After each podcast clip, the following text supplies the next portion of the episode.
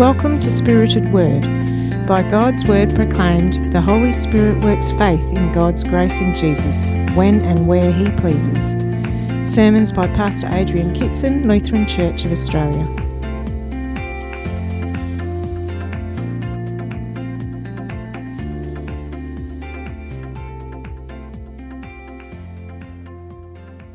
Reading for today comes from 1 Corinthians chapter 6 verses 12 to 20. Your body is a temple of the Holy Spirit. I have the right to do anything, you say, but not everything is beneficial. I have the right to do anything, but I'll not be mastered by anything. You say, food for the stomach and the stomach for food, and God will destroy them both. The body, however, is not meant for sexual immorality, but for the Lord, and the Lord for the body. By his power, God raised the Lord from the dead and he will raise us also. Do you not know that your bodies are members of Christ himself? Shall I then take the members of Christ and unite them with a prostitute? Never. Do you not know that he who unites himself with a prostitute is one with her body? For it is said, The two will become one flesh, but whoever is united with the Lord is one with him in the Spirit. Flee from sexual immorality. All other sins a person commits, commits are outside the body, but whoever sins sexually sins against their own body. Do you not know that your bodies are temples of the Holy Spirit who is in you, whom you have received from God? You are not your own, you were bought at a price. Therefore, honour God with your bodies. This is the word of the Lord. Thanks be to God. The gospel for today comes from John chapter 1, verses 43 to 51 we have found the Messiah. The next day, Jesus decided to leave Galilee. Finding Philip, he said to him, Follow me. Philip, like Andrew and Peter, was from the town of Bethsaida. Philip found Nathanael and told him, We have found the one Moses wrote about in the law and about whom the prophets also wrote, Jesus of Nazareth, the son of Joseph. Nazareth? Can anything good come from there? Nathanael asked. Come and see, said Philip.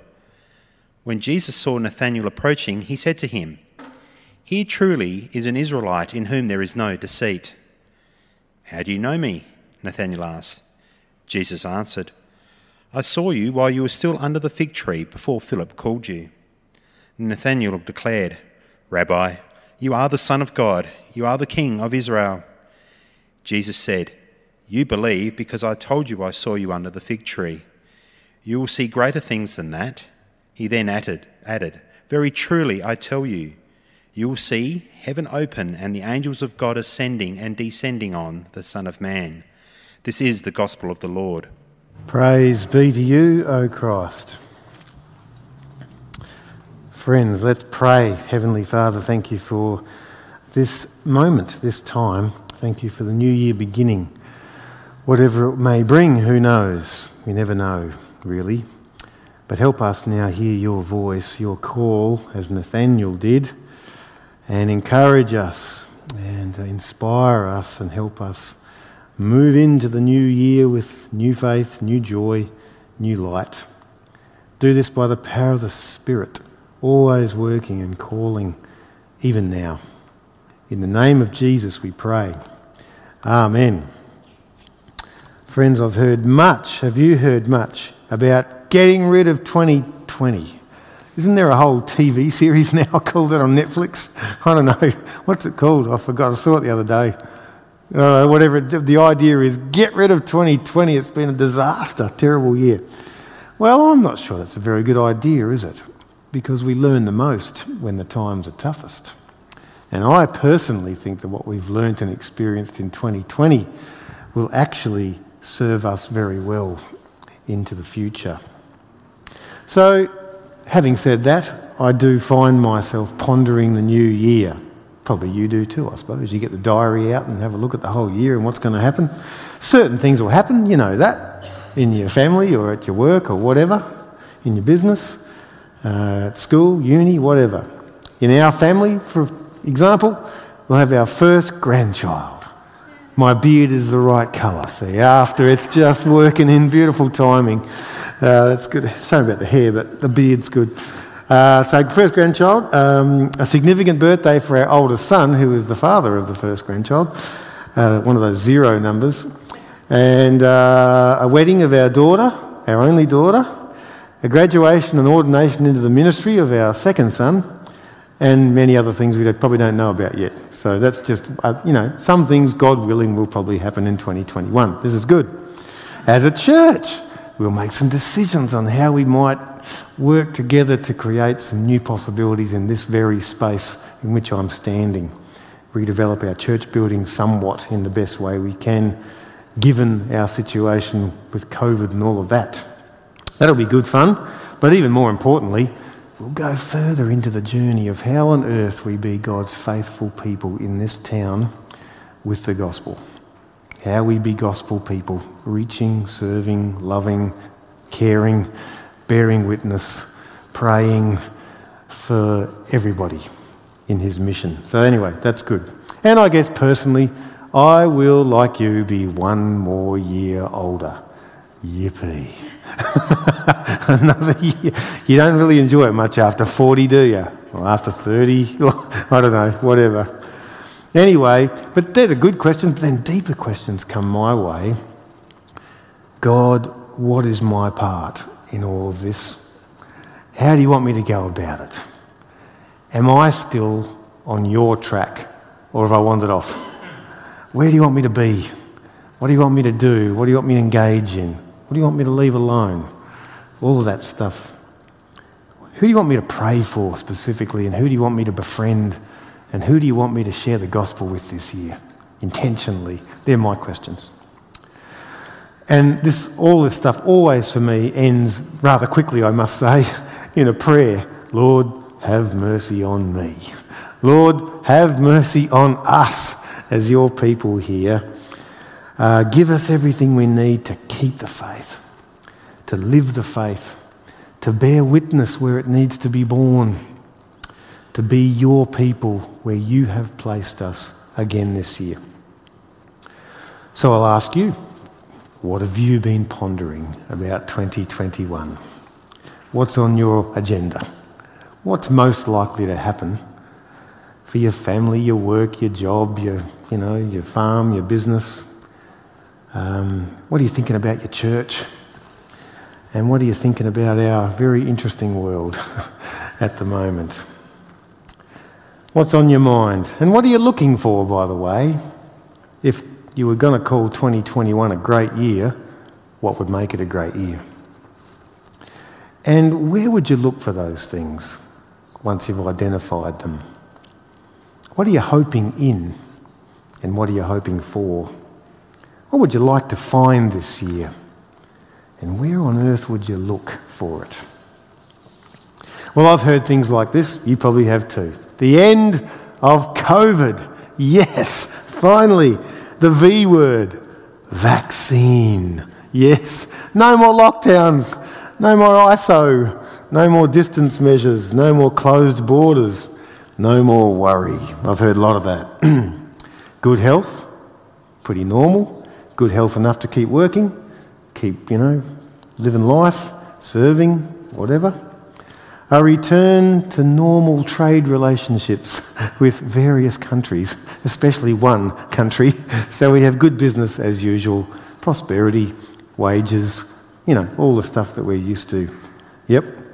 Uh, and back to some sense of normal for this crazy mixed up world, especially the US of A. Man, it has been horrific watching what's going on there, isn't it? It's so divided, so deeply divided. Oh Lord, please bring healing this year in whatever way. So that's us. Now I'm wondering about Nathaniel. Who the heck is Nathaniel? Who was he? And what was he looking for in his day, in his time, in his community? What was he hoping for in his year, in his life? What was he thinking about when that day when Philip came and found him near the fig tree? And I wonder where he was looking to find whatever it was that he was hoping in and hoping for. Now, Jesus says just after, that Nath is obviously, I'm going to call him Nath, is obviously a person of faith in the God of the Bible. Here truly is an Israelite in whom there is no deceit, says Jesus. Not a bad rap. I'd be happy with that. So Nath obviously hoped for, he knew the hope of the story of faith of God's people. He's aware of the hope of God in God's promises, a new era of forgiveness coming, of peace coming for his people. He was aware of the promised Saviour who would bring it all to bear in the real world, in real time. Healing for the nation, healing for relationships and people. But as we soon hear, he, like just about everybody else around the place, so it seems, could not see how these amazing gifts of God would be, would be brought upon the world from the dodgy place called Nazareth. What on earth can anything good come from Nazareth? Why? what's the answer? No. Big no. Nothing good can come from there, mate. Why is this so? Because the Galilee, the northern area of Israel, and all of its towns and people, well, they were considered to be like the most troubled suburb in a city. I won't name where your mind is now going. Okay, I'm not going to be so nasty. Uh, the place where real estate prices were really low and uh, strange people live there and stranger stuff happens. It's kind of a place to avoid, you know, that kind of thing. Galilee was really heavily populated, uh, had a flourishing export industry of wheat and olives and wine, of course, grapes. But of course, uniquely in Israel, what else would it have had? With a really big lake. Fishing, fishing. Apparently, dried fish was their major export. There you go. So, well populated, very prosperous, productive, etc., etc. Sounds good, but all of the significant wealth from that area was very unequally divided. There were the few very, very rich, and the many very, very poor. Uh, that breeds discontent, as we have seen this last week, maybe. I'm not sure. Um, so, uneven wealth, and there's always the problem of the jolly Romans, occupying force, are hated and corrupt and brutal, etc., etc. Having said that, Galilee was apparently very well churched, or should I say synagogued. Lots of synagogues, and lots of very pious people, and very fiery rabbis. All that going on at the same time, but in this undercurrent of labourers and backpackers and fruit pickers and seasonal workers and shepherds and fishing folks, and many of them from all over the place, not, Israel, not Israelites, undercurrent of dissatisfaction, frustration, longing for the hope of change, even revolution, if at all possible. It might come to that. I'll sign up. And then to top it all off, with all the holy people and the righteous people and the rabbi people, was all the unholy people, all the intermarrying, all the promiscuity and prostitution, all the uncleanness that meant. So, no, nothing much good could ever come out of a place like Nazareth. Now, that makes me wonder about us and those around us. What I hear a lot of people saying for a long time now is not nothing good could ever come out of Nazareth. No, nothing good could ever come out of the Christian church. That's what people generally seem to believe these days. A saviour, if there ever was one, for my marriage and my health and my trouble and my fear and my financial issues and my guilts and my regrets and our very troubled planet, that could never come from Christianity or from a local church in a community. Those days are over. So maybe, like dear old Nath, and like many of us Aussies, and people in this very town, we will look just about anywhere else for hope. Anywhere other than Christianity, than Nazareth. Ah, instead, we will find hope in many things, I think. Try these on. We will find hope in better food, in other spiritualities and their practices, in other politics, in medicine, in art, in music, in creativity, in financial gain, in more goods and services, in many writers and speakers and leaders who are prophets of a godless existence. We'll find hope in science without any reference to God or faith. We'll find hope in each other and in the self. We'll find hope in endless entertainment, a noble cause of some time to invest ourselves in, and just about anything else, rather than that dodgy Nazareth, that dodgy Christian faith of the man from Nazareth in Galilee. Okay, but then there is a fig tree. Do you like figs?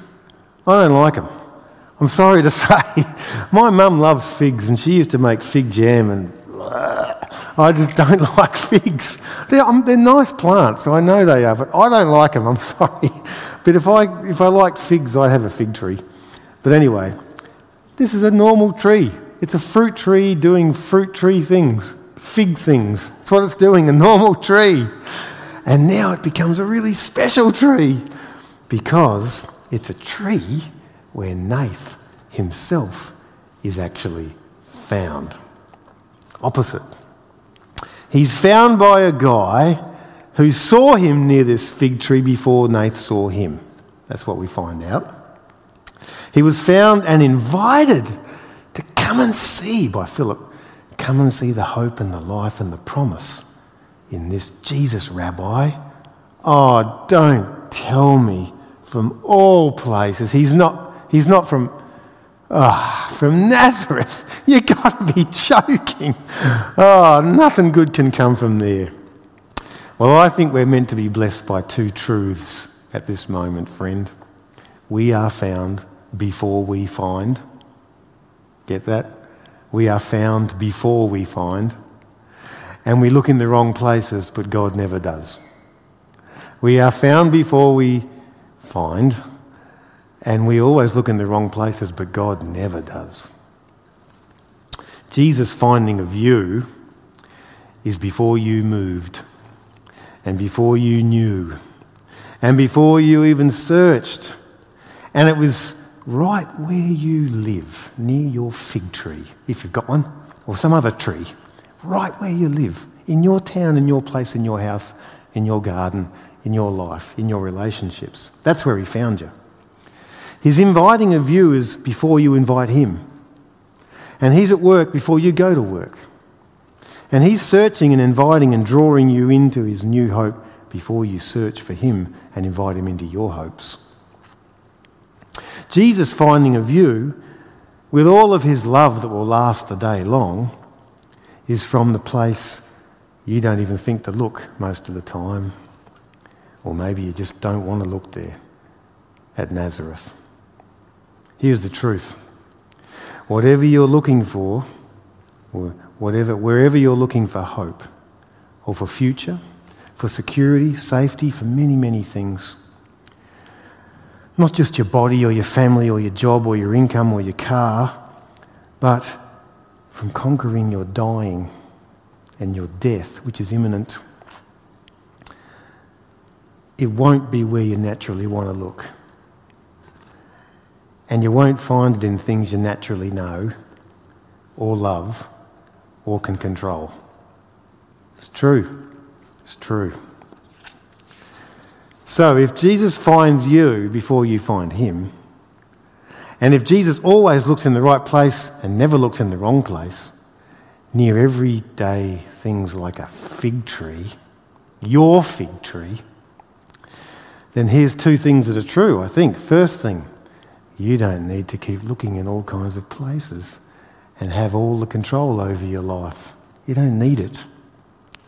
You don't look, need to look for longer and wider and stronger hope from all those other things we talked about because Jesus has got all of it in one place, in a person, in Him. And He gives it all, as the rest of the gospel will go on and tell us, for you, right where you live, near your fig tree.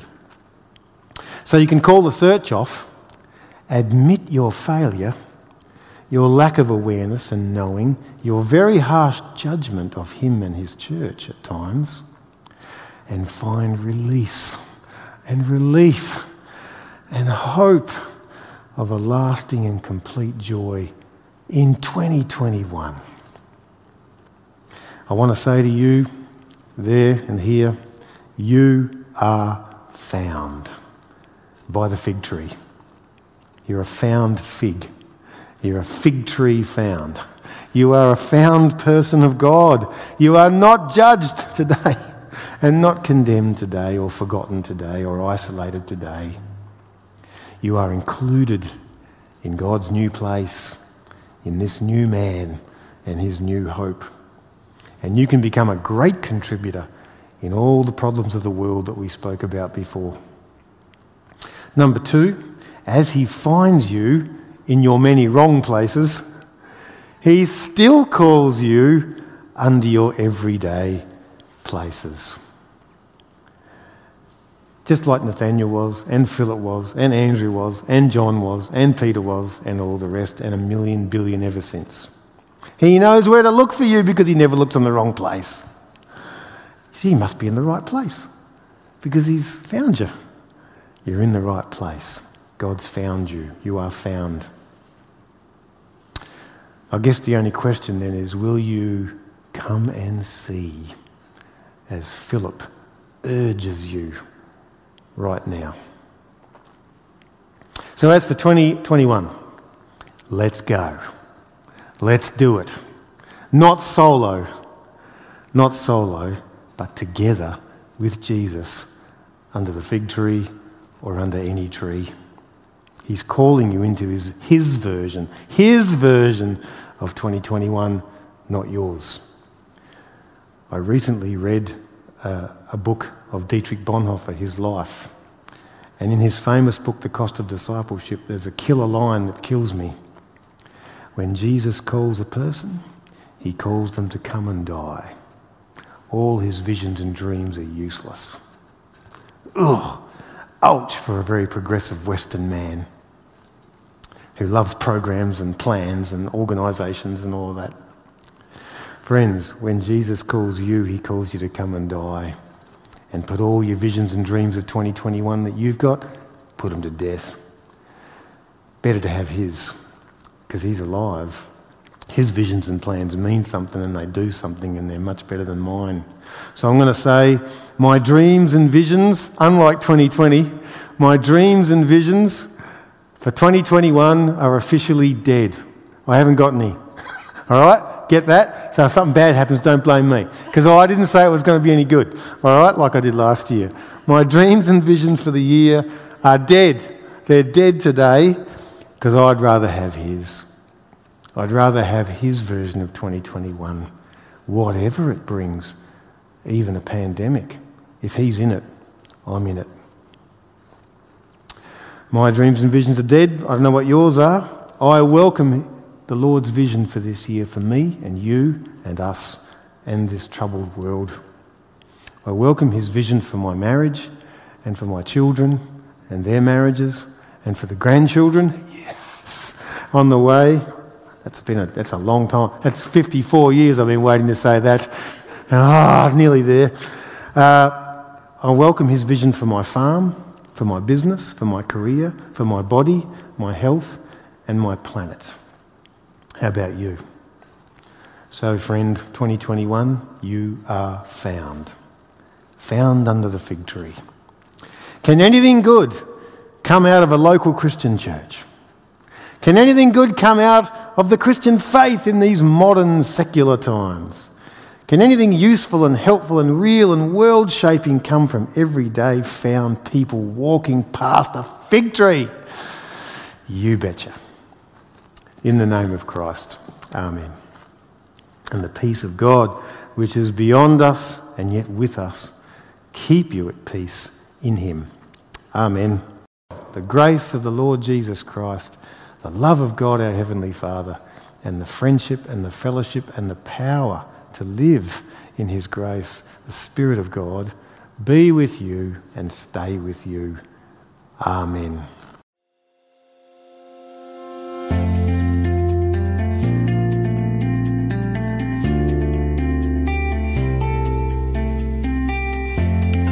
Thanks for listening. Pastor Adrian serves at St Petri Lutheran Church, Nuriootpa, Barossa Valley, South Australia.